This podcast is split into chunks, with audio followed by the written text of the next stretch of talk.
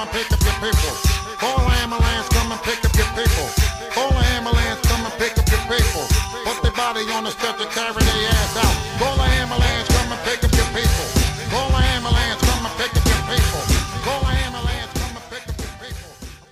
Hello and welcome to the Andyplex, the podcast where we talk about films we love with creatives. I'm your host, Andy Majorano, and this is episode 33 Call the Ambulance.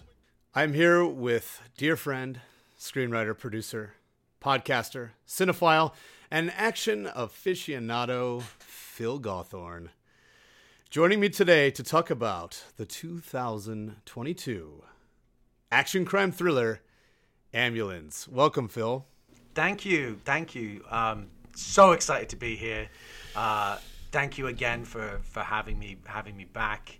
Uh, thrilled to be here. Get into this one. Yes, I um I love you, Phil, and you were my first guest, and this is now your third episode of this show, so you're a regular. And I have you to thank for even getting this thing going. I had a different podcast with some friends called Sons of Carpenter, and we were in the process of kind of winding down with that, and there was a lot of us. And I'm happy for the the experience I gleaned from that show because it was really the formula for how I break down shows on movies on this show.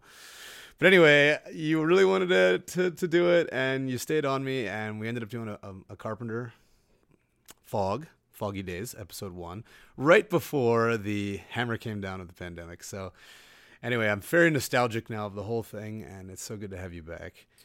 Thank you, Andy. No, it's, it it does stir up a lot of uh, very fond feelings, kind of being back here because it was the the inaugural episode, and then you were kind enough to have me back, and you know you inspired me to go on my own kind of podcast adventure as well. So you know I've definitely got the I've got the warm and fuzzies in my heart too, and I love you too, buddy. Thank you. Aw. It's, it's great to it's You're great the to best, be here. Phil. And I love your show, Die Hard on a Blank. Thank you. Uh, you and Liam's amazing breakdown of action cinema post Die Hard, hence Die Hard on a Blank, where you analyze movies that came after Die Hard and and look at its evaluate forensically its DNA. And I just I, I just love it. I, I just think it's such a good show, and I'm a big fan. So, um, anything anything you want to say about that show? Thank you. I mean, that, that's very, very kind words. I really appreciate it. You've been a, an enthusiastic supporter of the show from, from day one, and I, even you know, came on your show to plug it uh, during the Blue Thunder Yes. episode, which this film And has British some, Lightning. Sim, yes, Blue Thunder and British Lightning. You being the British Lightning. Uh, never forget.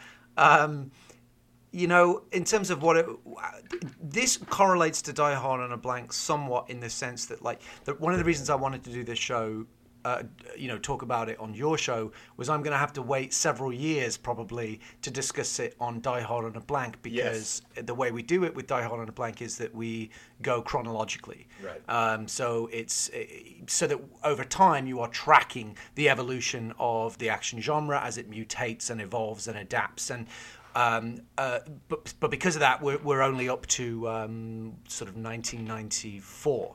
Okay. Um, So but six years in. yeah, so we're so, so we're a ways away from a 2021 movie like Ambulance. But I just couldn't wait. That I was like, I have to talk about this movie, and you kindly gave me the the forum to do it. But uh, there is an interesting intersection with the show in the sense that uh, we're actually about to do Speed, um, which this film is sort of an antecedent or, or, or rather um, uh, you know progeny of of speed right? I hope i'm using that terminology correctly. That. but you, you know it, it one of the things that we've talked about on the show is the way that you know the dna analogy it sort of branches off right? For example the fugitive um, which was a movie that we did recently, isn't necessarily like a Die Hard on a blank scenario, although it does contain a lot of Die Hard DNA. But essentially, it sort of it had some Die Hard influences, but it created its own kind of action movie paradigm that then spun off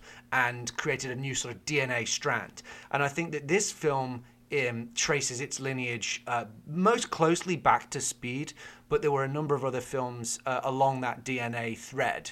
You know, the, the before that there's like Runaway Train or even like Bullet Train, which was like a Japanese movie, not the recent one, one. but the Japanese movie from the 70s. Oh, no, I'm thinking of the new one. Uh, the new one is the new one's really really fun too. But there there's there's one from the 70s. Then then there is Runaway Train from 1985, which was based on a script by Akira Kurosawa, fascinatingly, and was directed by uh, Andrei. Konchalovsky. Uh, who um, Russian author who went on to make Tango and Cash, which is a famously tortured production.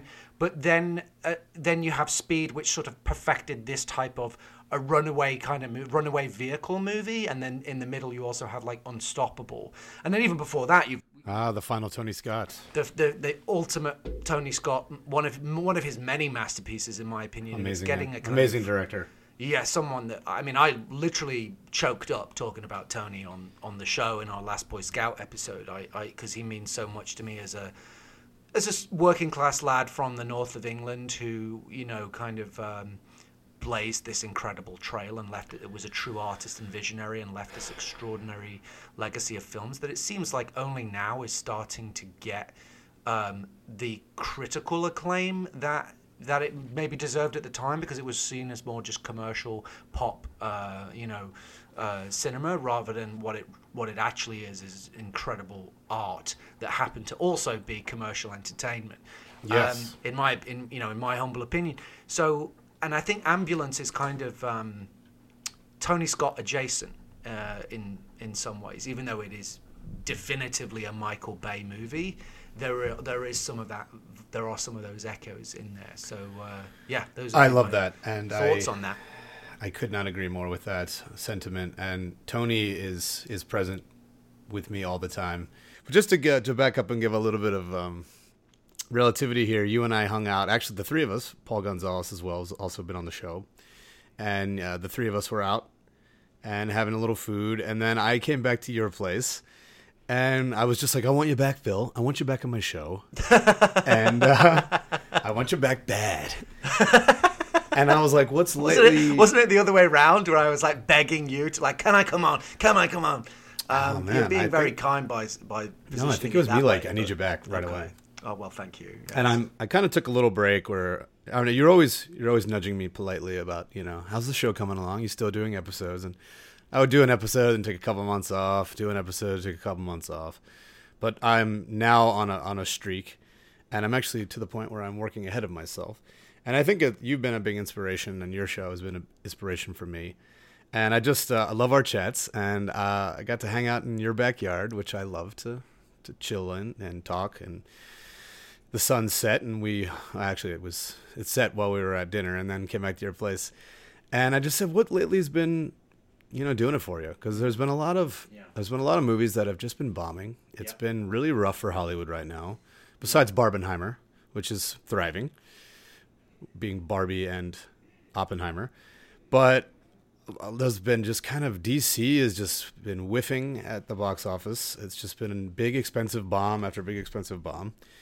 And I remember thinking, what has Phil into lately that's really been talking to you at the box office? And you were like, actually, Ambulance. And it was last year, but you recommended it last year, and I watched it right away. I think it went on Netflix. I did not see it in the theater because it was kind of like that post pandemic period where the box office was I wasn't going. And of course, I built a little home theater here, the Plex. And I got to watch it here and on Netflix, and it, it blew me away. And I immediately thought, this feels like a 90s movie reincarnated exactly, as a, a now movie. exactly. And when you brought it up the other day when we were hanging out in your backyard, I thought, my God, yes. And here I am thinking, this must have been a much more expensive movie than it was. And it's like a $40 million movie.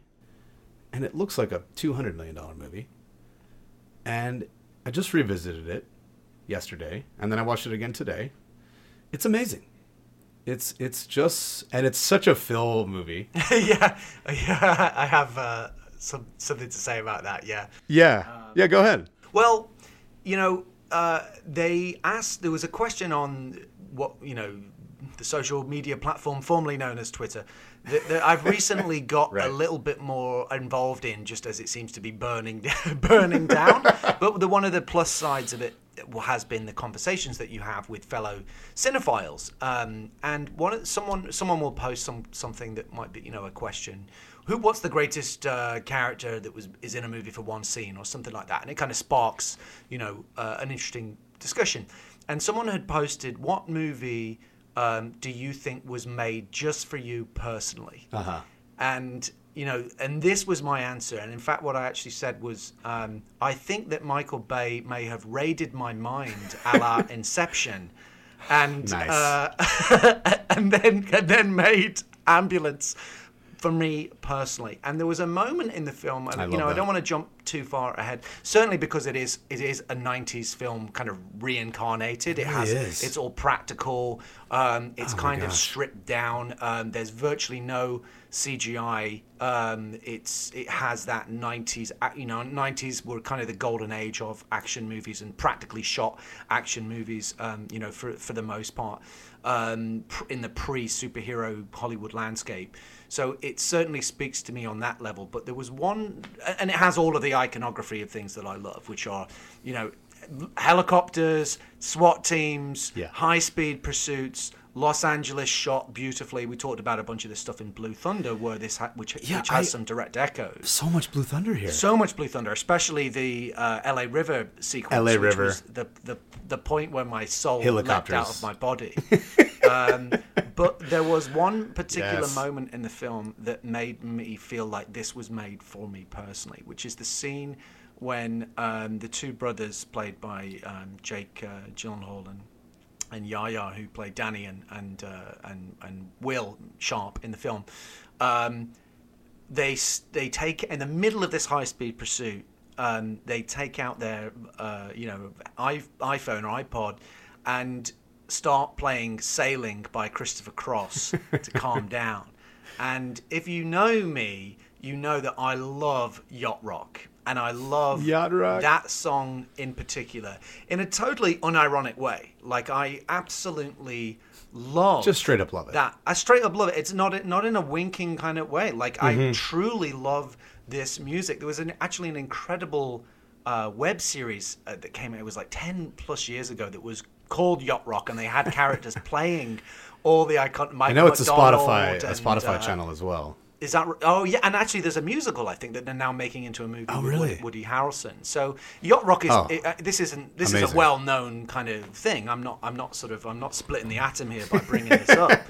but uh, if you know me, you know Yacht that, Rockenheimer. I, I, I just can't believe that in this movie that was so me already to just put the cherry on the cake there was this this the best the most iconic yacht rock song which was not set up at all and was completely out of nowhere yet felt correct because of their age because they were sort of uh, you know they were they were referencing their childhood from the 80s and it was just like he made this film for me.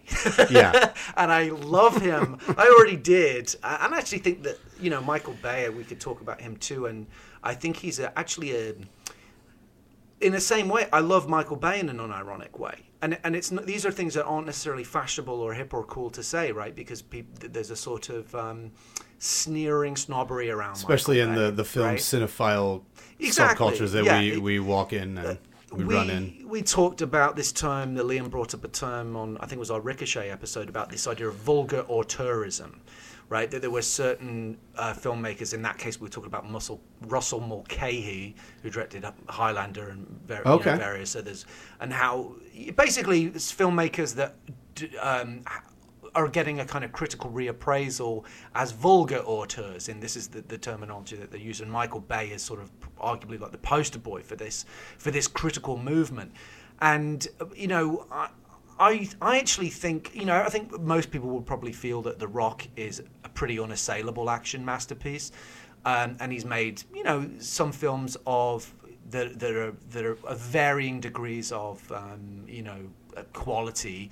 Um, but I actually think that 13 Hours is a masterpiece in, on the level of Black Hawk Down, a, a legitimate masterpiece, a legitimate war um, action human drama, incredible, pretty much Well made. perfect film. Yeah. and I've Well watched that acted. many, many times. Uh, I think that is an extraordinary film.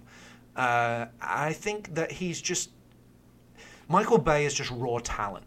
You know, he's just exp- it's it's like um, Cyclops without the glasses on, but talent. Right. You know, um, Just it's just exploding. that a raw explosion of energy, Yeah. and I think he's kind of um, a bit of a, a misunderstood and underappreciated genius. And I wonder if it's a little bit like Tony Scott in that respect. You know, like people don't necessarily if you're working in the action genre there is a little bit of turning your nose up at it but in his own way you know his composition of images his kinetic style his sound sonic you know sonic soundscapes uh, the it's all distinctly his he certainly is an auteur by definition i would say you know um, and he often does return to the same um, the same themes and same iconography now you know the hardcore film snobs would probably chuckle at me and and uh, you know, heckle me for saying this, but I stand by it. You know, I think, and that there might be a time when we'll look back and be like, you know, this.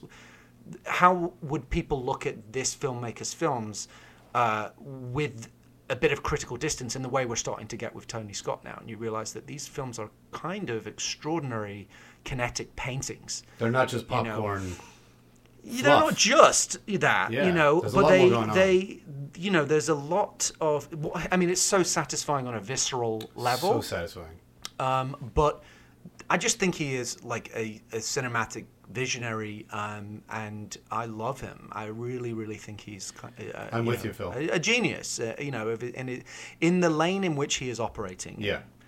Um, he's extraordinary, and I think he's arguably the best, the best that there is. I really I went through the evolution of. So I saw The Rock very young. I think I s- not when it came out, and I remember being offered to go see either that or Twister in the theater in '96. So I would have been 12.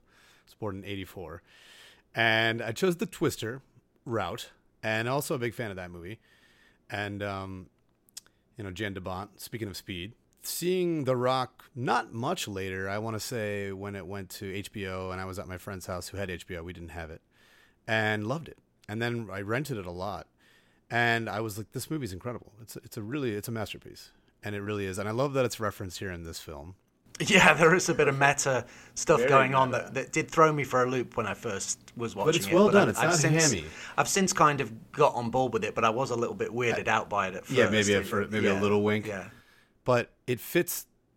We'll get to that in a moment, but because I think it fits so well, even though it's like, oh yes, this now you're now you're aware you're watching a Michael Bay movie. It's a nod to another Michael Bay movie, but it it, it works so well in the, the some of the sub themes of the movie so well that it I don't think it's too hammed up. Uh, You could argue maybe a little, but I, I think it's done really well. But I saw The Rock, and then I, I saw some of his other ones, and I just didn't I just didn't get it. And this was a while ago. And I was kind of in the critical camp of Michael Bay for a while, but I am no longer at all. I and once again, this show is a celebration. And once we're here talking about anybody at all, it's a complete celebration and love affair with what we're seeing and what we're getting. And The Rock is still my favorite Michael Bay movie, but I honestly think this might be my second now. I I, I really really love it, and it it feels throwbacky enough, but also new and fresh enough. And it's like things that we love from the past being brought back, but done in a very new and effective way. And he's always updating the technology. He's always keeping modern. But the the way the camera is is a character. Yeah. The, the, the way the camera moves around and, and keeps the intensity so well, it's it's unparalleled. I mean, I can't even imagine editing one of his movies. I mean, it's it's it's crazy. Yeah, and It's Tony so Scott was kind of the same way, and and obviously, you know, I don't want to just fold it into a conversation about about Tony Scott, but you know, I remember Tarantino talking about Unstoppable uh, specifically, and about how Tony was a selector. He called him a selector because he would shoot so much footage. Right. So actually, the art of it, in, in many respects, from so many different angles and so many different every cameras, so much coverage, right? Right. For these high octane action sequences And again, the camera's spinning around yeah, and it multi, you know, from shooting from a helicopter, shooting alongside a train, you know, all different angles. Yeah.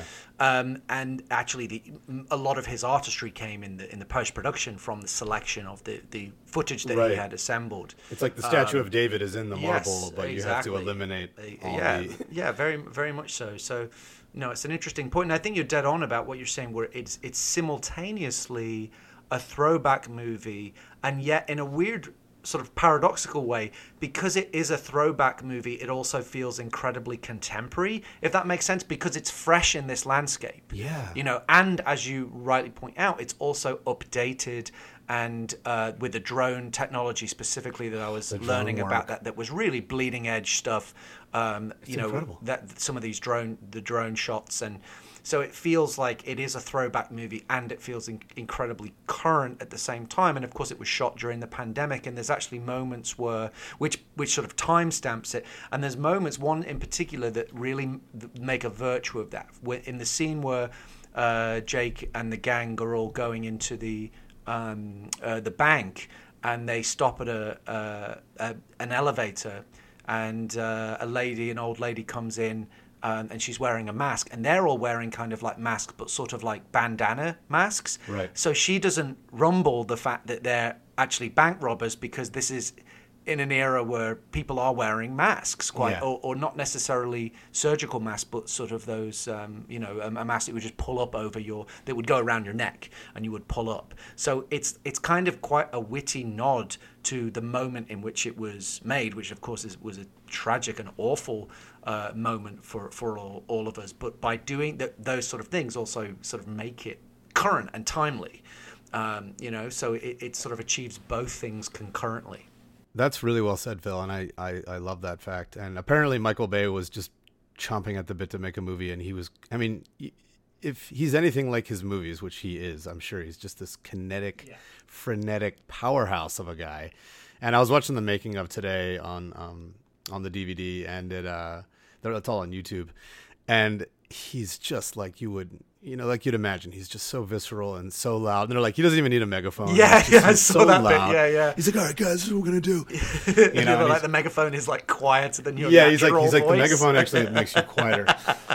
And I can't imagine it. Apparently, he just wanted to make something and do something that he could do quickly, Yeah, which this was. Thirty-eight days. But I, I just still, it just seems like such a big project, and the fact that he deemed it as something that was quick and something he could do right away. In the world of Michael Bay, this movie that, as you say, sort of feels like anyone else, it would be like a two hundred million dollar movie, and for him, it's sort of almost like a low budget independent. Uh, Yeah. movie to just bash out quickly between like, oh, let's just do it over the weekend. I'm bored. I Yeah, want, I want to play with my toys. and it's the best action film, uh, you know, of the century. uh, so good. you know, uh, arguably. Um, I mean, it's up there. you know, it- yeah. I mean, uh, there, there, I say that sort of flippantly. There ha- that this was the century in which Unstoppable was made, in which there were, especially in the early 2000s, there were a lot of um, really exceptional action films, and and one even that came out around that time, Top Gun Maverick, which I think would Amazing. certainly be in the in the argument. So Tony it's not it's not to name say being there was was a tearjerker. Indeed, for me another going or going back to Tony, um, but Yeah. uh, you know, it has it, it's felt like a bit of a dearth action landscape. But there have, to be fair, there have been some of the great ones. But from it's just this, it's just a for me, it's just a film that I can't stop thinking about. I, I for for about three months I couldn't stop thinking about Top Gun Maverick, but that has since abated. Um, that's not a slight on that movie. I think it, I think that is a masterpiece, legitimately. But this film, for some reason, maybe because it feels so esoteric and personal to me, Yeah. uh, and my fascinations and obsessions, I can't shake it. I- and I listen to the soundtrack So Phil. on the daily. Yeah, it's So just Phil, it's just me, you Yeah. know. And so uh, I know. I just think of you when I watch it, and I just I knew we were prepping for today. Well, I remember saying, you know, what's something recently that's just been rocking you, and you, you without even blinking, you know, ambulance. And yeah, and I love that it's it's a brother story, and there's so many sub themes of these kind of duos of people, and then we get so much that's off the camera. So we get so much that's off the page. Uh, we get the father figure that kind of looms over their their father. Obviously, they're uh, one of them's adopted, but they're they're brothers through and through. But they had this crime lord father who was this reign of terror in the 90s. So again, the 90s keeps coming back. Mm. So it's it's almost like they're echoing their father from the 90s. And you get the theme of moments in time that are big decisions, moments in time where Yeah. the timeline could shift one way or the other. You sort know, of sliding doors moments, as they're sometimes doors. referred to. Yeah. yeah, kind of it will put you on one path or not. You know, does Right. does he the deci- sort of decision points, right? Like, does Will um, decide to go ahead with this with this heist in this moment? If he walked away from that, you know, his life would be very very different. It's it's Right. almost like there's constant decision points made throughout Yeah. uh, this movie. Yeah, that's really interesting. And there's even a moment where Jake is talking to the cop who, you know, on that moment decides to ask Yeah. the teller out and come back to the bank. Which, if you know that didn't happen, then those guys get the get them 32 million and walk. in the movie's, yeah, the he was movie's giving it out long. as well, and and you know Yeah. he's kind of saying to him like, uh, "Oh, just come back in twenty minutes," and he just won't get the hint. Yeah, yeah, He's like really determined to go for it with this girl. Yeah. uh, which is kind of inappropriate. because of the rock speech from his Um, partner. Right. Although he, it was interesting, you know, that rock speech. Just touch on that real br- briefly and return to your point. But in a weird way, that is a reference to Michael Bay uh, maybe exploring his own perceived cultural obsolescence with a certain generation, right? Wow. Because they're like. Uh, he goes, oh yeah, The Rock. Um, like uh, he was a wrestler first. Like he doesn't even understand that he's talking about the movie The Rock, not Dwayne Johnson. Yeah. Because he's making a comment on the fact that these kids nowadays don't even know Don't even know The Rock. that- that The I movie. made the made the movie Not the Rock. So I actually Yeah. think he's being quite playful I love uh, that. with with that with that idea. But it's really interesting what you're saying. It is a film about sort of because it all takes place in one day, and it's Right. kind of like the Dog Day the Afternoon. choices that we make Yeah. in any given moment Right. wh- that might seem inconsequential put us on a certain path They create ripples. and Butterfly effect. Yeah, Yeah. and you know the fact that he's determined to go and ask this girl out, and has sort of worked up the courage to do it, and then, he's, then he can't. He knows if he backs down now, he won't do it. We're talking about the, the character Officer Zach, Officer Zach, Um, yeah. uh, who ends up becoming embroiled in the robbery and gets shot, and then is in the Oh, ambulance for Poor most of the film. Yeah. The spleen, the spleen stuff. Ooh, oh my goodness. that stuff is not It's for me. I have to say that's the one bit where I'm uh, I'm sort of covering You're my like, eyes. "Ah, I can't look. I'm not great with this with the surgery stuff. It's Me neither. gruesome. And I'm a I'm a big horror buff, and you know I, I love some some viscera, but yeah, even that's like you know using a hair tie to to clamp, to clamp a spleen. I mean that is that's that's some Hellraiser like Hellraiser has Yeah, got nothing yeah. on that. Yeah, it, there is a there's definitely like a long sequence of kind of body horror in the in the middle of this. So, but yeah, that's such a fascinating reading, and, and the duo thing as well. Like there's the two paramedics, um, Right, yep. You know, they start as a as a partnership. There's the two cops, um, Officer Zach and So yeah, the two paramedics we got Scott played by Colin Woodell and and Cam, who is one of our leads, played by uh, Eiza Gonzalez. And even Eiza later says that she could have gone to med school had she not gotten addicted to speed, if I recall, which might be a speed reference. The, you know what's really movie. interesting about that? If I can just jump in on Yeah, that on that ahead. point.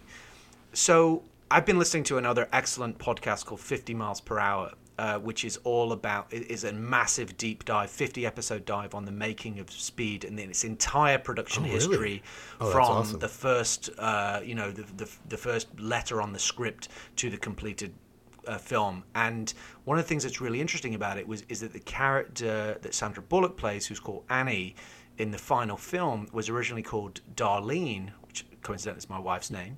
Um, Yeah. And uh, who also loves Speed, by the way. Shout so out. Like her favorite movie. She's Shout awesome. out to Darlene. Yes. oh, she loves Um, speed. Cool. she, that's her favorite movie. So that was a funny thing. That Oh, no wonder you married her. But the, but the uh, the point is that character that Sandra Bullock was originally playing was an am- a former ambulance driver who had a, had a, was addicted to amphetamines, and that's Oh, why she could drive the bus and was kind of no no pun intended a speed freak right she was actually an expert ambulance driver who had a speed addiction uh, literally and figuratively so Wow. Speed's dna so uh, cool. has made its way into ambulance with that with that character's backstory. Yeah, uh, and it's also another strong female who's you know right in the right in the action. Yes, getting yeah. getting right in there, getting bloody, hanging you know hanging with with everybody else, and yeah, super strong, awesome lady. Obviously not driving here, but yeah, that's so cool. And you know what's funny when I hear speed, I'm like, that also seems kind of retro. Like I don't hear speed, the drug thrown around. Right, sure, yeah, it's yeah, like yeah. a coke or meth or Right, or whatever. Like use it's like blow or coke or you know. But like speed, I'm like I don't even. But really it makes know. sense because, uh, you know, for that purpose, because it's what a lot of students would use for cramming for when you've got huge information, right? Because she says it was at med school, Right. Right. So it does it tracks with not something that she was into well to get high. uh, necessarily because it was like a, Okay. a requirement for the amount of um, you know uh, cramming that you would need to do for tests uh, Yeah, in med school. cramming, yeah. So uh, because it was it's it was so overwhelming. So I thought that was actually quite nuanced. That was my reading. No, like, uh, yeah, that's great. I didn't- and I didn't pick that, that up. made a lot of sense, right? I think it was more it it, it was more of a necessity because she wanted to be really really good at her job, Right. Um, and and a good student. And Yeah, she definitely seems like the competitive type, and yeah, she's sort of an alpha. Yeah, very um, strong. You know, uh, headstrong, aggressive. You know, very very competent.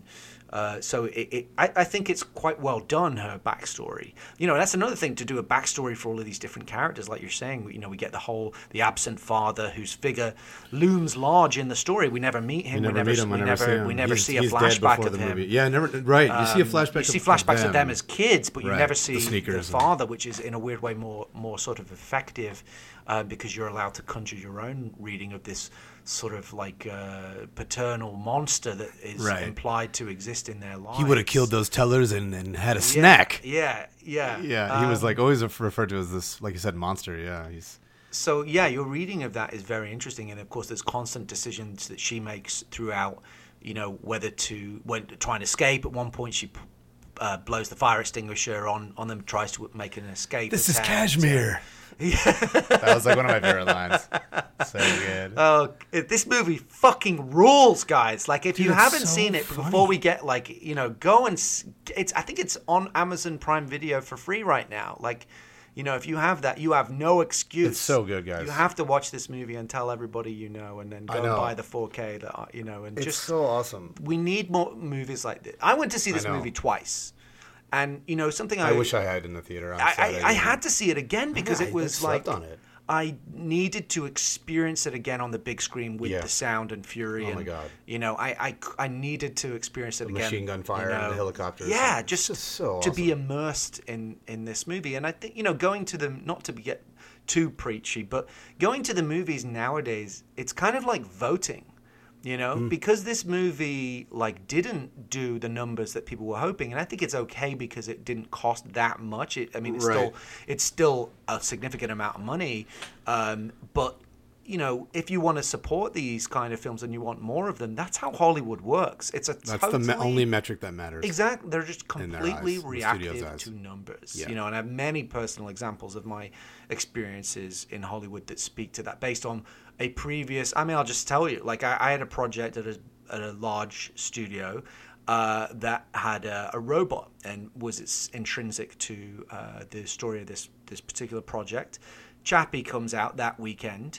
Uh, numbers are even though it was actually I think was profitable ultimately, the numbers aren't what they hoped it would be, and the earth was scorched for any robot movie for the foreseeable future. Right? Mm. That that's just how a weekend. Hollywood were over, and it's like well, this is film isn't even going to come out for you know a year or two and it's completely different and there's so many other things about it but that's how hollywood kind of works. Right. they're very reactive they're very risk averse and ultimately it's all about kind of the bottom line. So you know when these movies come out and if it's something you're you're passionate about it, it's it's because i feel like the streamers are they're missing a trick because it's like they're putting it out on streaming immediately. So there isn't that um, th- there's less of a, of a of impetus to go and go and pay money and go and see it at, at the theaters.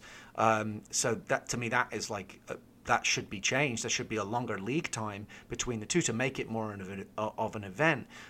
But they're encouraging people's sort of you know our, our, our natural laziness to just be like, well, it'll be on it'll be on the telly and you know in a few weeks. Why would I go yeah. and see it? But it really does matter because you can have a say in the content that is that is I hate to use the word content on the cinema um, which is what we should aspire to, on the cinema that is coming out, uh, based on whether or not you go and see these movies. That is that is how the system works, right or wrong. So, you know, all right, I'll get off my soapbox now. No, I love get it, back Phil. the- And yeah, I'm I'm bummed. I to my comfy seat. I don't know how I slept on this movie, and I don't even think I.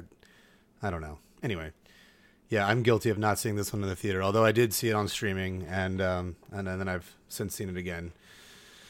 And uh, I'll probably get the 4K Steelbook because uh, yeah, it's amazing. I want to see all those bonus features.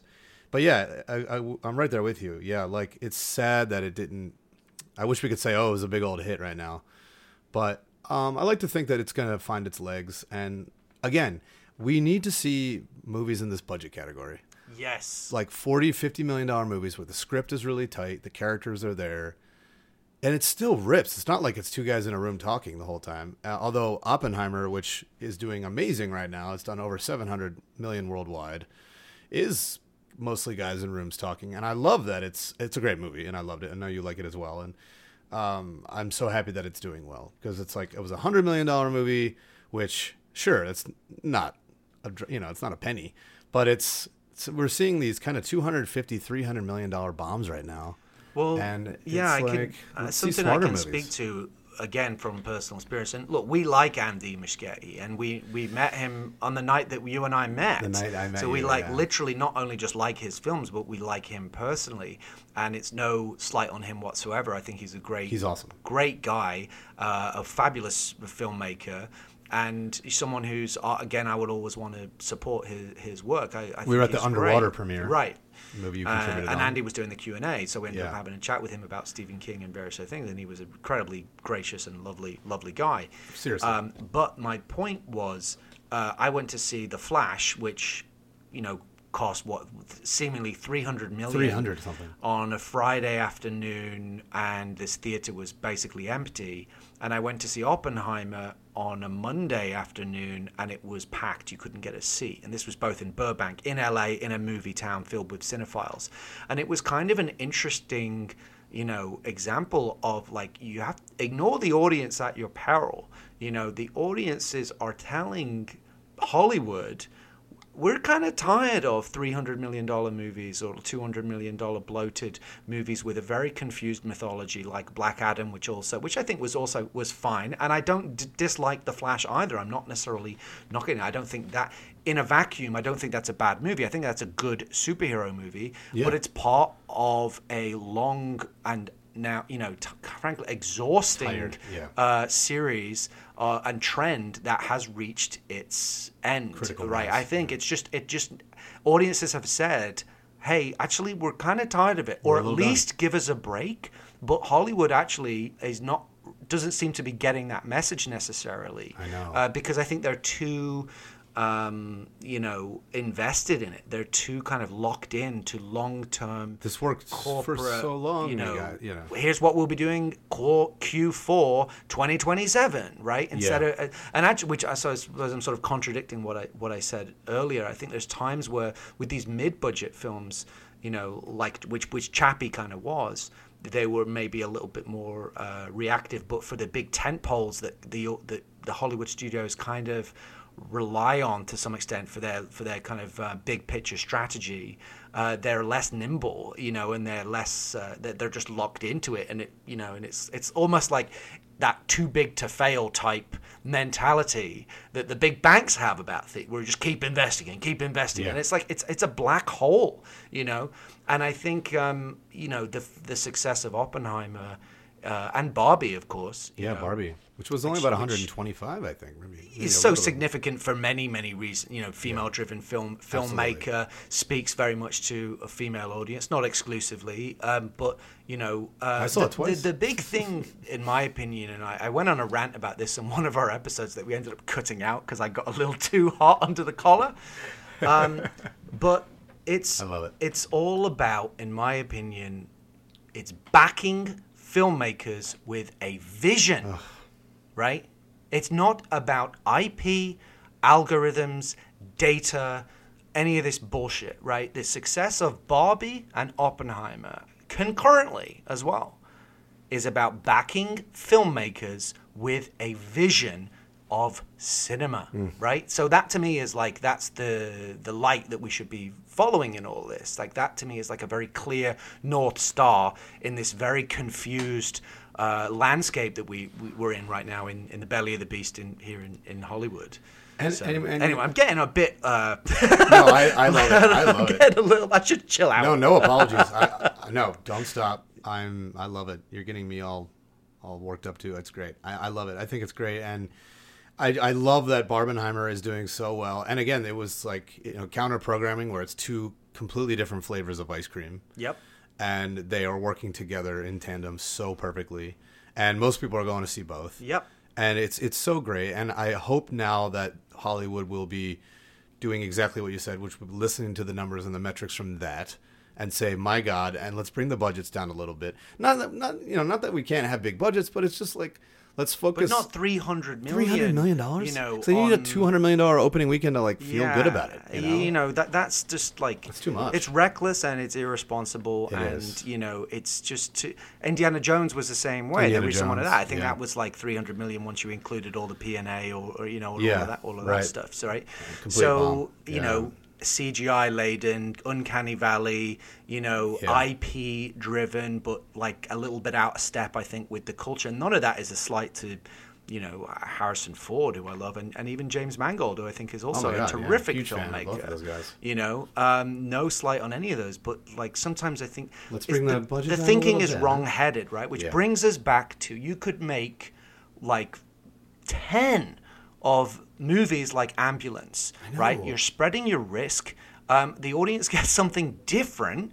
And it doesn't like decimate the studio if it doesn't do the numbers you want on opening weekend, right? Yeah. It's just it's like it's common sense. I get that we need you know some some tent poles, and Oppenheimer and Barbie weren't necessarily cheap, but they're not three hundred million, No. you know, gigantic, colossal disasters if they don't like bring if they don't connect, you Yeah. know. Um, so I would love to see a return to, you know, more movies like this that are Absolutely. sort of in a you know it sound 40 million might sound like a you know might be sound silly because it's still a lot of money but they're more fiscally in the landscape of Hollywood it's fiscally far more responsible filmmaking and you give um, you're giving people a chance the other thing I like about Michael Bay is actually he fills these films with a lot of unknowns or Yes. uh, lesser known actors. He gives people a shot. Right. you know of course this film the main star is um, is, is Jake Gyllenhaal you know but the other two uh, the other two leads in the film who were both rising stars um, they're not necessarily household names. And then there's other people that have major roles.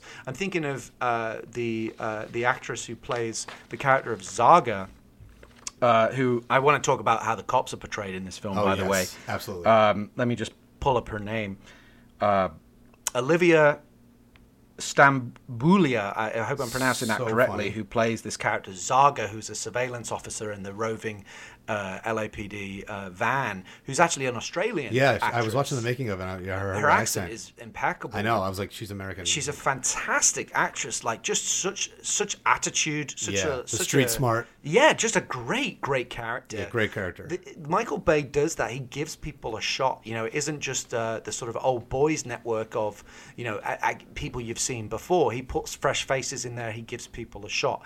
So that's something I, I, I like uh, a lot about this movie as as well, and, and him in general. You know, um, Thirteen Hours were you know Krasinski has since become uh, post Quiet Place. He's kind of become you know a pretty bankable star. But at the time, Krasinski was not uh, an action lead at all. I No. think he bulked up for that movie. He was really known primarily for The Office. The Office, yeah. And then James Badge Dale, who was sort of, uh, you know, a, a character actor of some note that people in the know had liked, but was certainly not uh, a star. You know, they were the two leads in that in that movie. And then like Toby Stephens, who was revelatory as like a Navy SEAL in the, in that movie. So So. I think he, you know, he's there's a lot more to Michael Bay than meets the eye. No pun intended for the guy that made Transformers. That's great. Robots in disguise. Directors in Maybe disguise. Michael Bay's actually uh, That's really a. Transformer. That's really you know cool. Who knows that. it would it would kind of track in a weird way. Well, and it was cool to see Jake in this villain. I mean, I, I actually really want to get into in a second. You know who to root for, or whatnot, and the the gray area they're in, which I think is one of the many things about this movie that I love. And uh, but you know, he's he's a robber. Uh, he comes from a, a, his father's a robber, a legendary one, and he's carrying the torch for the family. Uh, and it was just really cool to see him. You know, we've seen him in Nightcrawler. He was completely just this uh, horrible guy phenomenal performance. phenomenal, a phenomenal performance. movie. and an LA Yeah. story as well. Yeah, yeah. You know where we're running around in the grimy streets of LA at night in that one, and you know more talking about the media. Um, but here he's just he's wayward. He's ethically wayward. Um, but he's loyal to his brother. He's loyal to his family name, and I just feel like it was such a good role for Jake, who's done a lot of the good guy, goody two shoes, and he can do it all. I think he's a fantastic actor. I, think he's I agree, and underrated. I'm generally not these days. I've I've I've started to get a little sickened by the fawning over celebrities and, and mm. star actors that I see a lot through the Hollywood press and just the general kind of cultural conversation around movie stars. I actually find it quite um, nauseating, frankly. That it, I just feel it's got to this. The, the gods of Hollywood decide if they like you or if they don't, and if they do like you, you get endless good press, and if you don't, you get endless bad press, and it's just endlessly fawned over. However, um, Jake Gyllenhaal is the man, and Yeah. uh, and I ex- re- I respect him so much for his career choices that he's made. You know, he's like uh, the guilty. Uh, which was like a fascinating companion piece to this movie. I think he's like an LAPD dispatcher, and it's pretty much um, a one-hander almost. It's him on the phone um, dealing with a 911 uh, situation, and also it's also a remake of a Scandinavian movie, which this, this which Ambulance is too. So it's, it's Oh, yeah. actually has quite a lot of similarities. And again, just like there's no place to hide. There's no CGI. There's no bullshit. It, it is. It's a real Mm-hmm. No actor's uncanny valley. piece, you know. And yeah, you think about the performances that he's done in films like Night, Nightcrawler, and Prisoners. Prisoners, oh my Um, God. You know, he's been doing exceptional work for you know two decades. So long, Um, yeah. And Source Code, another like that's kind of a Die Hard on a Blank movie that we'll do Love that one. You know, he's, he's he is consist one of the most consistently exceptional uh, leading men in Hollywood, who I think really has expertly walked that tightrope between um, independent, offbeat, low budget, uh, interesting, unusual movies and uh, the mainstream. Uh, I I think his performance in this is absolutely like just electrifying. It's so good. and the the fact that he is kind of morally ambiguous, yet you always kind of like him because he is so him, he's so likable as a, as He a is. Performer. He um, is. But this character, this character, is, he's just he's just fucking cool. He's cool. He's cool and he's funny. You know, he's self-deprecating. He's self-deprecating, He's and badass, the way he sticks up for his brother Yeah, and the loyalness, like, and and just a complex this role. movie walks the tension, humor lines so well. You know, like you're, obviously you're always on the edge of your seat. The camera work is frenetic and amazing, Michael Bay, and it's so well shot and so well put together. But then there's just these like laugh out loud moments, and they're kind of sandwiched in between these like brutally intense moments. And it, the movie's ability to kind of fulcrum back and forth, it's just like unbelievable. And you know, it's it's like this roller coaster ride. It let off a little tension and then put it back on, put the gas back on. and yet the tone is totally consistent. Even Oh, though absolutely. even though it veers between yeah, sort of absurdist comedic moments and as you said, sort of body horror in certain points, and then Hmm. you know kinetic action and intensity, and and sometimes real kind of uh, like quiet tragedy that underpins what's going on, and in fact the root cause of why uh, wi- the Will character is even Yeah, doing yeah. the operation. Uh, he's Yeah. even doing the mission. Doing he's the doing the heist for his wife's operation. Right. All of these tones. He only needs work. 231 grand, but he ends up getting, well, could have gotten a lot more. But yeah, no, it, it does. And it, it really does work. And there is a realness to it, even though there's this just knuckle gripping action throughout it. And you're on the edge of your seat. But there's just like, man, I really. I want everyone to win in this movie. Yeah, Does that yeah. make any sense? Well, even and that's what one of the things I wanted to talk about was even the cops. Yeah. Right. I really wanted to talk a little bit about the character of uh, Captain Monroe, Played, by, Garret, Garret Dillahunt, who uh, our friend Ryan Grassmeyer actually just saw picketing at the uh, Oh yeah. at uh, Pink Paramount last week. Anyway, yeah, he's uh, apparently they're buddies, so that's cool. I think this is one of the most interesting, original, and authentic law enforcement characters I've seen in action cinema in a long time. And if you look at what he does, uh, it's it's kind of like a bit of a, a lesson in, in leadership, actually. Like when he first arrives. So this he's playing this character. He's in, all in his USC Trojans like uh, Yeah. gear. He's like a proper. LA guy. Yeah. Right. He's very convinced. If that almost feels like that was based on some uh, some real thing that he observed. If the whole character does actually. Mm-hmm. Um, but when he first arrives, the the um, the, the guy who's the partner of uh, Zach.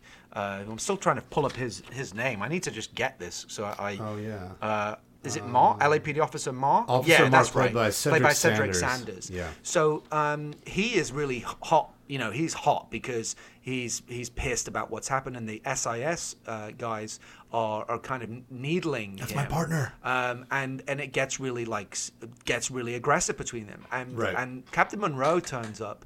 And first of all, he takes accountability, right? As he says, uh, look, if you want to blame someone for that, blame me. He de-escalates the situation, but he says, "I'm the one who made that call. You blame if, if you want to blame someone, you can blame me." So he takes accountability and responsibility. He then, then the, he says to him, "Look, I'm going to get your partner back." And he's and then the guy uh, he- Mark says, uh, "Do you know that for sure?" And he says, "No." But I've got my best people on it. He doesn't bullshit him. He, he tells him he puts a positive spin, but he tells him the truth, right? He's very clear. And then in the later scenes where yeah. where like um, when you meet the Zaga character who who turns up with all of this sass, uh, he the first thing she says he says well "Wow," he's like kind of taken aback because he's like, "Yo, you're young," and she looks him up and down and says, "You're old." Like try to keep up, and he goes, Yeah. "I like her." He he he's sort of egoless. And then when the FBI agent Clark, um, played by Keir O'Donnell, who I used to play tennis with, by the Get way, of here. it's just another story No way. um, who's a really, really nice guy. Um, I, I'm not. I don't want to overstate our friendship, but I did play doubles tennis with I him mean, for for a little bit. that's so cool. And uh, he's a he's a lovely guy and a terrific actor and a great great great uh, part uh, in this. When he turns up and he and they kind of they clash a little bit because he, he he's not from LA, so he feels he's kind of like a, a tourist. But when Clark says to him like that's a mistake, he go he actually goes why. Um, and then he proceeds to allow Clark to tell him about his backstory with Danny, and it changes his calculus. So throughout the film, what I found basically it's an antidote to the typical sort of cockswinging cop characters that are all like, "This is my jurisdiction," you Yeah, know, yeah. and I know what I'm doing. And he's able to display tremendous confidence, but balance it with uh, humility. You know, there's just to tell a brief It's a good leader. Good leadership. Exactly. And the, one of the reasons I always think about this moment, there was one time, uh, you know, I, I did this, speaking of helicopters, right, and which are an integral part of this movie, and we talked about my love for helicopters and on, uh, on the Blue Thunder Blue Thunder and British Lightning. but just to tell a little story for a second, there was one day um, that was one of the greatest days of my life. One of them, of course, was my wedding, and the other was the day my son was born. But this was right, right, right up there. I went on a, uh, um, a on a Black Hawk helicopter that was picked up from Santa Monica Airport and taken to an army base in Barstow, which is like between LA and Las Vegas, as part of a fleet of Black Hawks, as part of a initiative that was uh, through the agency that represented me, that was basically intersecting Hollywood with uh, military personnel and educating uh, us about like uh, what the day-to-day life is. And there's a training facility in Barstow where they basically um, have like simulated environments for uh, Iraq or Afghanistan, and they can run simulations and drills. And we would participate in the, in these in these things, and basically got to experience, uh, admittedly as tourists, uh, a day in the life of of the soldiers on this base. And at the mess uh, that day, I sat down with two guys, one of whom was a private and one of whom was a colonel, one of whom was very, very high up. Um, and I asked them, like, in your opinion, uh, what makes a good leader? And they both had the same answer. And it was someone who listens.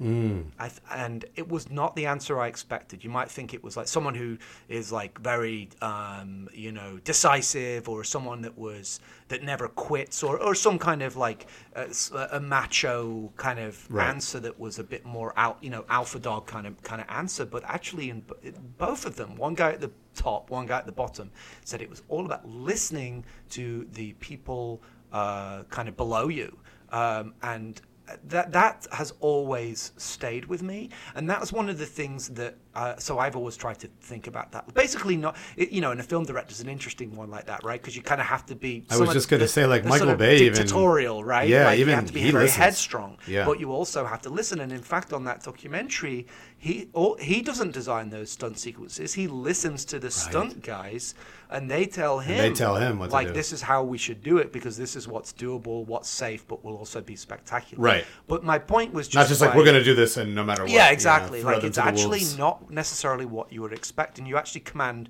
more respect from your tr- troops, you know, literally or figuratively, by listening uh, to them. So I, that's always stayed with me, and I, I thought that's one of the things that made this that. character uh, who's an SIS, which is a very specialist subdivision of the LAPD robbery homicide unit, um, that has a very kind of storied and actually quite controversial history um, in in Los Angeles, but it is is a very specialized unit. To me, this felt like he's based this on someone specific because he, he's so calm under pressure, uh, and he is just the the opposite of that ar- the usual arrogant, um, high level cop uh, character. He's like very intelligent, listens to people, but also is like confident in his own abilities. And I love the scenes where he talks about like basically um, what I do is it's a cross between a cage fight and a chess match, and he kind of Laying the trap and yeah, setting the the trap. I just found. Yeah.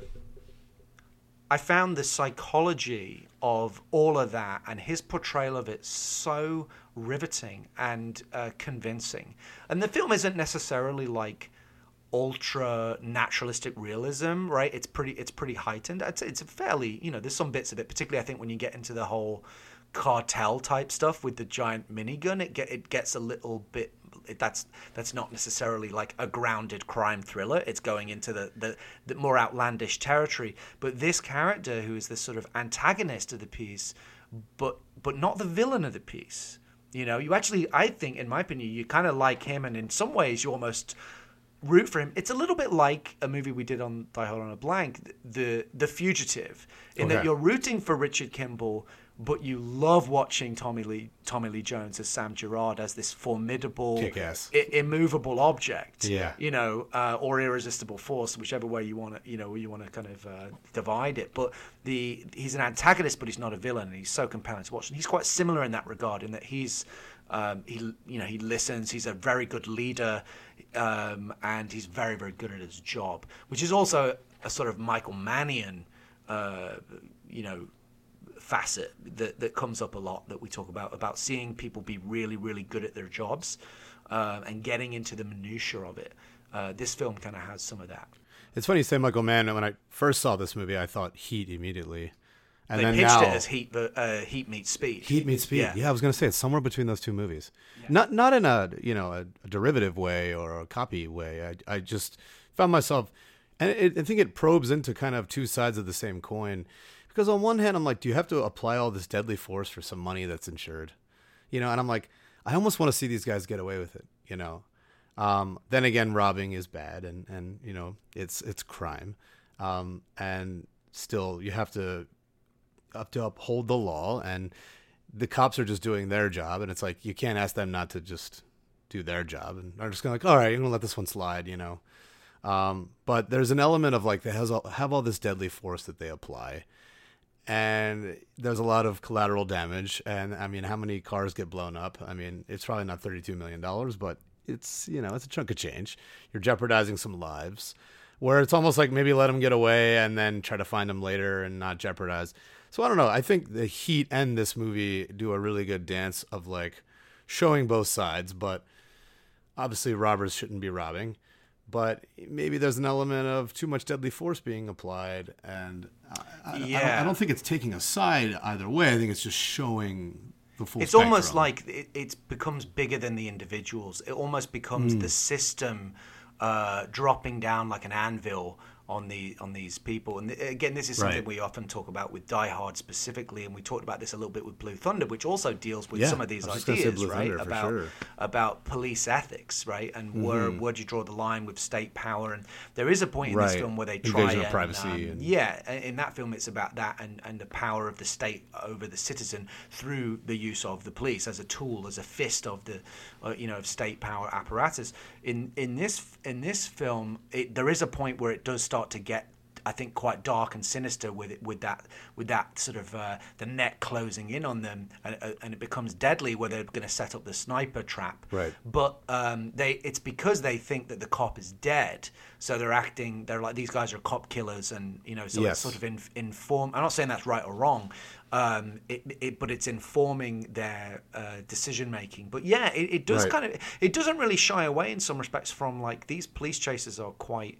Um, reckless and actually the more resp- there is an argument to say the more responsible thing to do is just let them get away Yeah. you know I found myself thinking that. I mean, um, obviously, I'm, but- I love a good chase scene. There is also that uh, you know this sort of we can't lose and in fact they even Right. mentality of uh, you know where it is a sort of a bit of a um, you know it's a competition to some extent and he does say there's a point you know that great line where Jake Gyllenhaal says you know they're they're arguing on the through the radio which again is very diehard with the you know they're, they're talking over the sound waves Right. and saying uh, like we're an ambulance we don't stop and then Garret Dillahunt's character like just absorbs that and then goes to himself neither do we Yeah. he puts no emotion on it though. It's just like this is a This is this we a reality. Yeah. That we won't.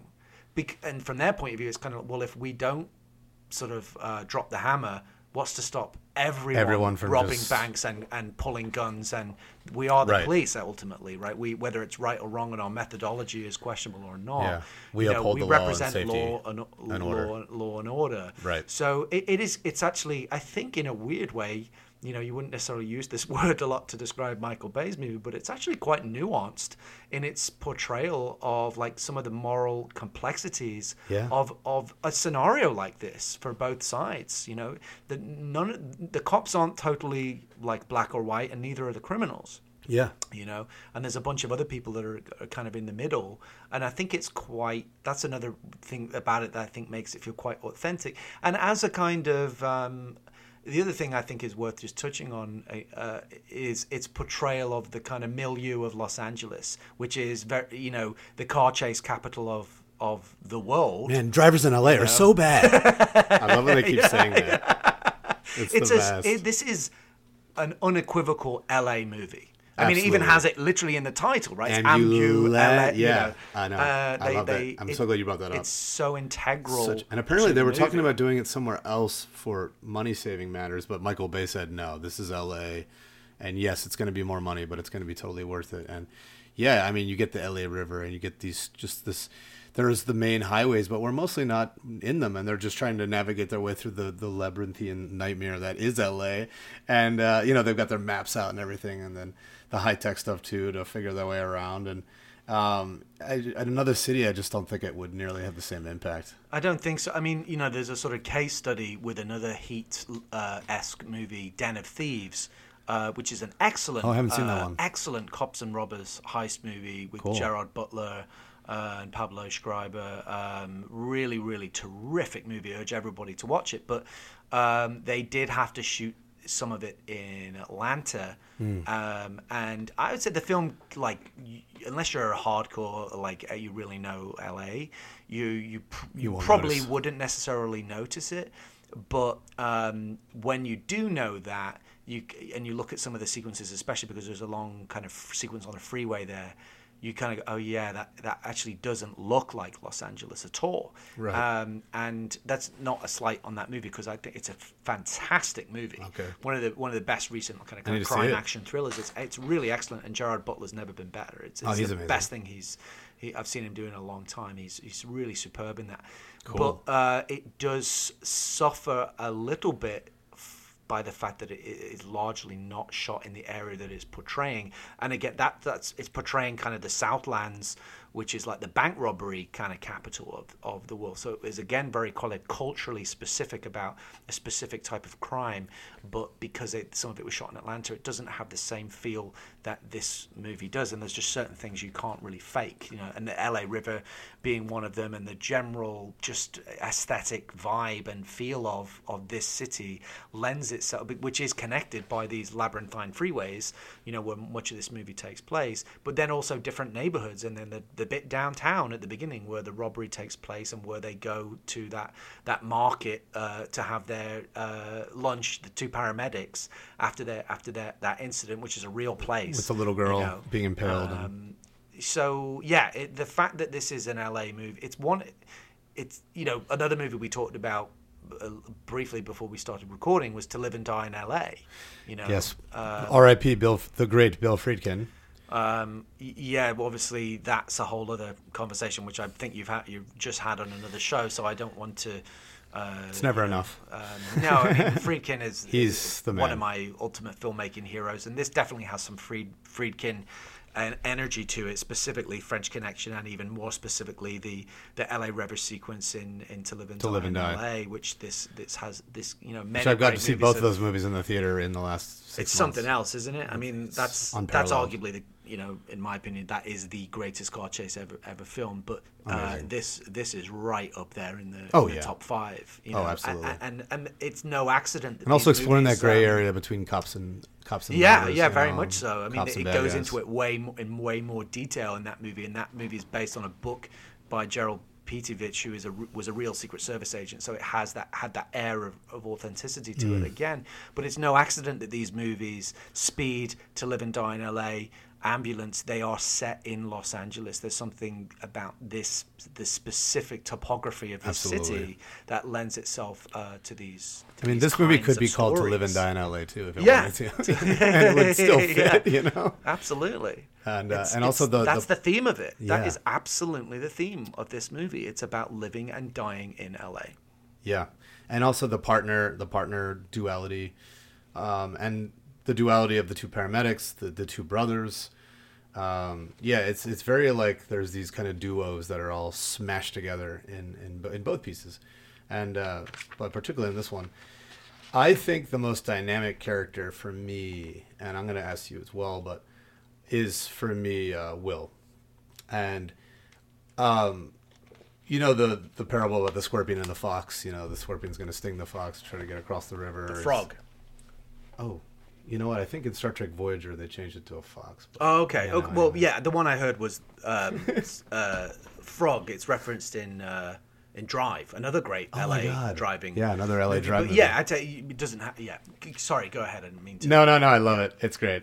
Uh, I love that Star Trek Voyager is my. Uh, Different cultural my archetype, uh, uh, references, yeah. but yeah, the same point. Yeah, sorry, I didn't mean to throw you for a- throw you. no, off no, there, no. It's all good. I love that. Um, uh, you know, I think Jake's just being Jake.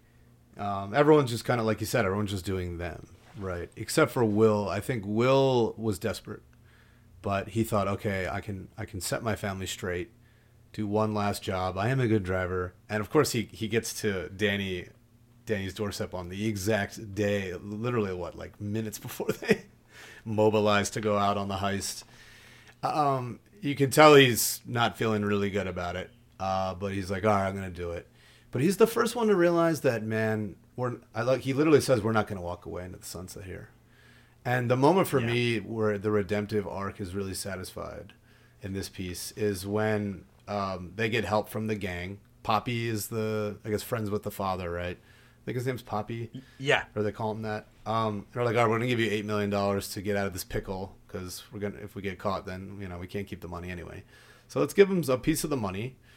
Um, and then basically, Papi wants the paramedic and the cop to be, you know, Zach and uh, and the paramedic to be handed over, probably to be killed. And uh, Danny's like, "Let's walk away. We you know, Right. we, we can take our cut." And let- and then he's even like, "Please, I'll give you all the money, but it's not about the money anymore." And Will says so eloquently, he's like, "We we can't walk away into the sunset here. Like, what what's next? You know, what's your plan now? What's your plan now? We're surrounded by helicopters. We're we're fucked. Um, and this is the right thing to do. And now it's not even about the money anymore. It's about doing the right thing. And it's such a powerful moment. And then, of course, the two of them get like one last hurrah kick ass moment where they do the, you know, shoot the guns and they wipe out the gang around them. Which is kind of mean because they totally helped him get out of that pickle with the cops. But anyway, you know, with the other ambulance spray painted the 1992 green. what is this, 1992? Not another another echo of like Yeah, the yeah, yeah. 90s. Yeah, you yeah. know, um, Yeah, the day glow green. Yeah. yeah, yeah, exactly. Uh, but to me, that was such a powerful moment. And then, you know, how they honor Will at the end, you know, he's probably bleeding out. Maybe he'll survive. Probably not. But um, the paramedic gives a little bit of money to the wife, you know, a little bit of the, of the stash. And then Zach says, Oh, he saved me. Um, kind of honoring his legacy. So he gets to satisfy the money element with, you know, the wife and the kid um, and then also gets his legacy is kind of more or less like he was doing it for the money for his family, and then he gets a little bit of reputation saved at the end, and that to me is is the powerful arc of the movie for me, and that really landed, man. Yeah. and it's so powerful. Yeah, it's a definitely it's about navigating that moral complexity, but Mm-hmm. doing it at 100 miles an hour. Literally. You know, and that is what the movie's about. And the other thing to your point, you know, and this is maybe the last sort of main thing I, that I wanted to mention, but, um, you know, uh, you have a brother. Uh, I don't have a brother. I'm an only. I'm actually an only child. But in that, there's a scene in which is, is basically the final shootout where they seem to be, um, where the two brothers, uh, Will and Will and Danny, are seemingly in, in pulling in different moral directions. Right? Danny is basically saying, "Look, this is the only way out of this," but Will saying, "Yes, but it will. We would have to lose our souls Right. if we." If we walk away, because we'd be sacrificing these two innocent people, the paramedic and the cop, giving them over to this sort of uh, cartel or syndicate, whatever they are. Right. And he and Papi wants vengeance because his son got killed as a result of this, right? Yes. So he's he's he's angry and he has, has his own reasons as well. But basically, it comes down to that moral conundrum, and then and the Papi character says, uh, "Well, it's not like he's your your your real brother, right?" Oh yeah. and then So then, then and then, and then uh, uh, ultimately when they they kind of mind meld as brothers do, uh, Yeah. I would imagine. Uh, it, you know, they kind of are able to uh, get back on track with it, with sort of uh, non-verbally. Uh, well, I guess he's kind of encoding something. He's basically Right. saying like, uh, yeah, sometimes I wish like we seem like we're going right instead of we're going left, and we should go left or whatever it is that he he kind of says to kind of tip the hat. yeah. And then after he they they turn the tables and they shoot at all the you know all these cartel guys, and then it ends with like Jake saying this incredible line with like, what did you say? Like he's he's my pretend brother, he's my real brother. Yeah. You know, and to me that was like And he caps him. that was so powerful and to Amazing. even i don't have a brother and yet to me that was like that is so moving and i, I think any and, and anybody that does have a an adopted uh, you know familial situation would be like i think that would really really resonate you know and it, it resonates regardless but there's something about that that's sort of like it's not for you to determine my uh, what I deem to be real. Yeah. You know, from your vantage point, I like I he is my that he is my brother. So I think that is actually the Yeah. the kind of uh, you know.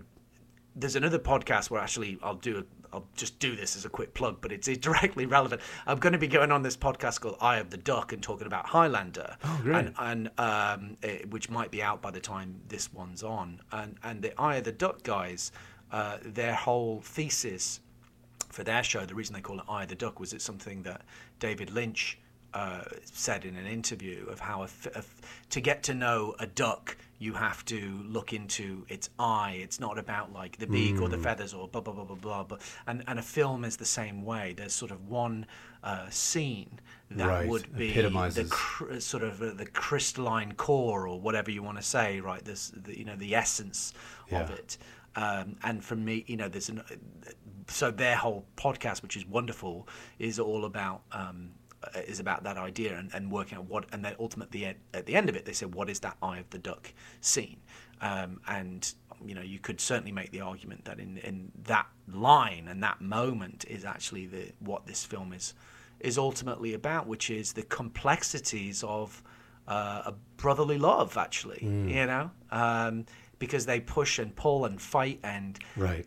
Have it literally have a physical fight at one point, but ultimately they have each other's backs come, you know, like to whether it's life or death, you know, and uh, and you know, which is without wanting to spoil the ending of the film, you know, we we, we have kind of spoiled a lot. I won't say you know get into any of the specifics, but this is, you know, that those are the themes and ideas that I think the film is is kind of uh, is is wrestling with, and uh, there is a lot of heart and soul in this movie, even though it isn't, you know, uh, it, it's an action, it's an action movie. It's a, it is, it is a popcorn movie. That doesn't need to be pejorative, Yeah. you know, or, or be embarrassed to say that it's a popcorn movie. No, no, Um, no. It's, but it is also full, filled with heart and soul and exuberance and life and love, and you know, uh, just a glorious, you know, kaleidoscopic, uh, you know, weird love letter to L.A. you know, Yeah. um, shot out of a cannon, you know, and uh, like you said, heightened, heightened LA, heightened, Yeah. to a degree, heightened reality, but but real, and the, the emotions are real, and they really are powerful. and the duality of partnership and brotherhood and and yeah, it's it's all there, and it's it's really really really good. And I like that the only flashback we do get are, are the two brothers, and them just kind of hanging out and kicking up their feet in the car, and you know, you get to see the sneakers, and um, I thought that quickly just gave us so much, but they really do feel like brothers. And believe me, I like I said, I have one. Gianni Majorana, and we're best friends. And Shout we- out to, yeah, shout uh, out, Gianni. Uh, he was in the Super Mario Majorana Brothers episode. We talk about Mario, and he's a massive gamer. And he and I were only two years apart, so we were we grew up together. And I don't remember before him. I was only two when he was born. So, uh, and we often got marooned together, and you know we kept each other company, and we would also fight like crazy but it was because we loved each other so much. And yeah, there were so many of those moments where we would just come together and like when we knew we had to work together to beat it, to beat a situation, we would just mind meld, like you said. I loved how you said that. Um, and but then in the next second we're bickering again, you know. And uh, even sometimes he comes out here and he'll like, I'll just be like, "Stop doing that! What are you doing?" You know, like he'll come into my apartment and just you know, he's an amazing cook, and sometimes we'll just start like moving everything around. And I'm just like, I have a system, even though it's terrible. and he's like, I I can't find the spatula to save my ass. You know? and I'm just like, stop rearranging everything. You know, um, but the ability for those two actors to encapsulate that moment to moment, you know, the bickering, bickering, loving. Uh, it's beautiful. And then ultimately coming together, you know, and uh, it's a powerful movie. It really is. And um, but it is tragic when that moment. I think when Will realizes that it's they're not getting out of this one, you know. And I think Danny is just so good at conning himself into things, and he just never really quits until the very end. Yeah, end. there, there's definitely a, the debt. There's a sort of moral or karmic debt to be paid that they both kind of realize, like actually, we need to find some way to atone for for what we've done and the damage Yeah. that we've caused, even if it was uh, unintentional, and, and even if in, in the case of Will, the intentions were actually very noble. Right. Um, but The yeah, it, it's uh, look if this is this movie is a fucking experience man it is a visceral experience that will stimulate you know eyes ears body heart and soul you know what i mean like Yeah. it, that's what it's cinema should be Yeah. you know and Right. michael bay does know how to move uh, an audience you Absolutely. know um, even though there, you know, there is a, a sort of, you know, there, there's a kind of controlled chaos uh, to all of this. There, he doesn't lose sight of the human story at its No, center. you know. Absolutely not. And, He's uh, a national treasure. He really is. Yeah. And I I'm not, again, I love I'm him. not I absolutely love him. I'm I season him. tickets with Bay. You know, I'll buy. him. I'll I go to the movies for basically everything he does. Yeah. Um, I won't miss know. another one in the theater. That's for sure. And uh, I might have been a, a late convert, but I am, I'm here. And uh, guys, if you haven't seen this movie yet, Ambulance, it's so awesome. I need to check out the uh, 2005 uh, Danish uh, movie. Yeah, it's actually not available currently. Oh, really? I tried to Shoot. watch it before we did this, but you can't get it anywhere. Yeah, you- you said you hadn't seen it, right? Yeah, I have. I, I couldn't. Yeah, I watched yeah. the trailer. Uh, it's very different. It's very low Right. budget and Yeah. gritty and kind of, kind of, you know, it looks, it looks similarly kinetic, but um, it certainly doesn't have any of the sheen that this that this film does. Yeah. But yeah, it's hard to get. It's very hard to get hold of. It seems to be copy unavailable on any. It's not available on any streamer to rent, buy, or, or otherwise currently. Hmm. But um, apparently, Michael Bay never saw it, and, Okay. and he didn't. He, which I actually, some people might think that's kind of crazy, but I certainly relate to that as, as you don't necessarily want it to contaminate your Your your, creative purity, if you Right. like. You No, I know, love that. so um, I totally get that. He's, Yeah. you know, wants to do- Absolutely. wanted to do it his own way. So Well, Phil, I love podcasting with you, man. It's, it's a best. blast. It's This was a blast. Thank you. Yeah, and uh, we'll we'll have you back. Um, we'll have you back soon enough. And Ambulance two. we'll- ambulance. yeah. ambulance two. Bloodlines. Uh, yeah, I know. Let's uh, let's go make the movie so that we can then Yes. do a podcast. Yes. All right, brother. Uh, any closing thoughts uh, before we wrap up? no, here? no, you, um, yeah, you. Thank you so much for having me, for giving me the the platform. Uh, sorry if I got a little uh, preachy on my Oh, soapbox. stop! You were great. But, um, I, I love it. you know, um, yeah, you can check out um, Uh, if you liked, uh, if you didn't mind me preaching on my soapbox, I don't generally do it on my show, uh, our show, Die Hard on a Blank. But Yeah, um, please, if you like action check that out. Yeah. uh, especially from the 80s and the 90s, that's that is all we do, baby. Your show is so Um, awesome. Thank you. I'm such a fan. Tell Liam is I yours. said hi. That's why I'm here. Oh, thank you so much. Yeah, I um, yes, Die Hard on the Blank. Everybody check it out. I uh, I think I'll be joining you guys down the road. I might have a couple Yes, more uh, yes. uh, years. Well, not years in real time, but years of movie Years time. of movies. There's one in particular that we're uh, that we're saving for you. Yeah. Oh. Um, I'm pretty excited. Anyway, I hope I can not be too nervous on the show and not have my Don't be foot silly. in my mouth No, the whole no. time. we, we're vet would be would be thrilled to have you. Absolutely. So um, yeah, you've had me on three times. My goodness. So I, I, I can't wait for more. I'll uh, you'll be back, my friend. I hope so. Thank you, Andy. Phil Gawthorne, everybody, go check him out.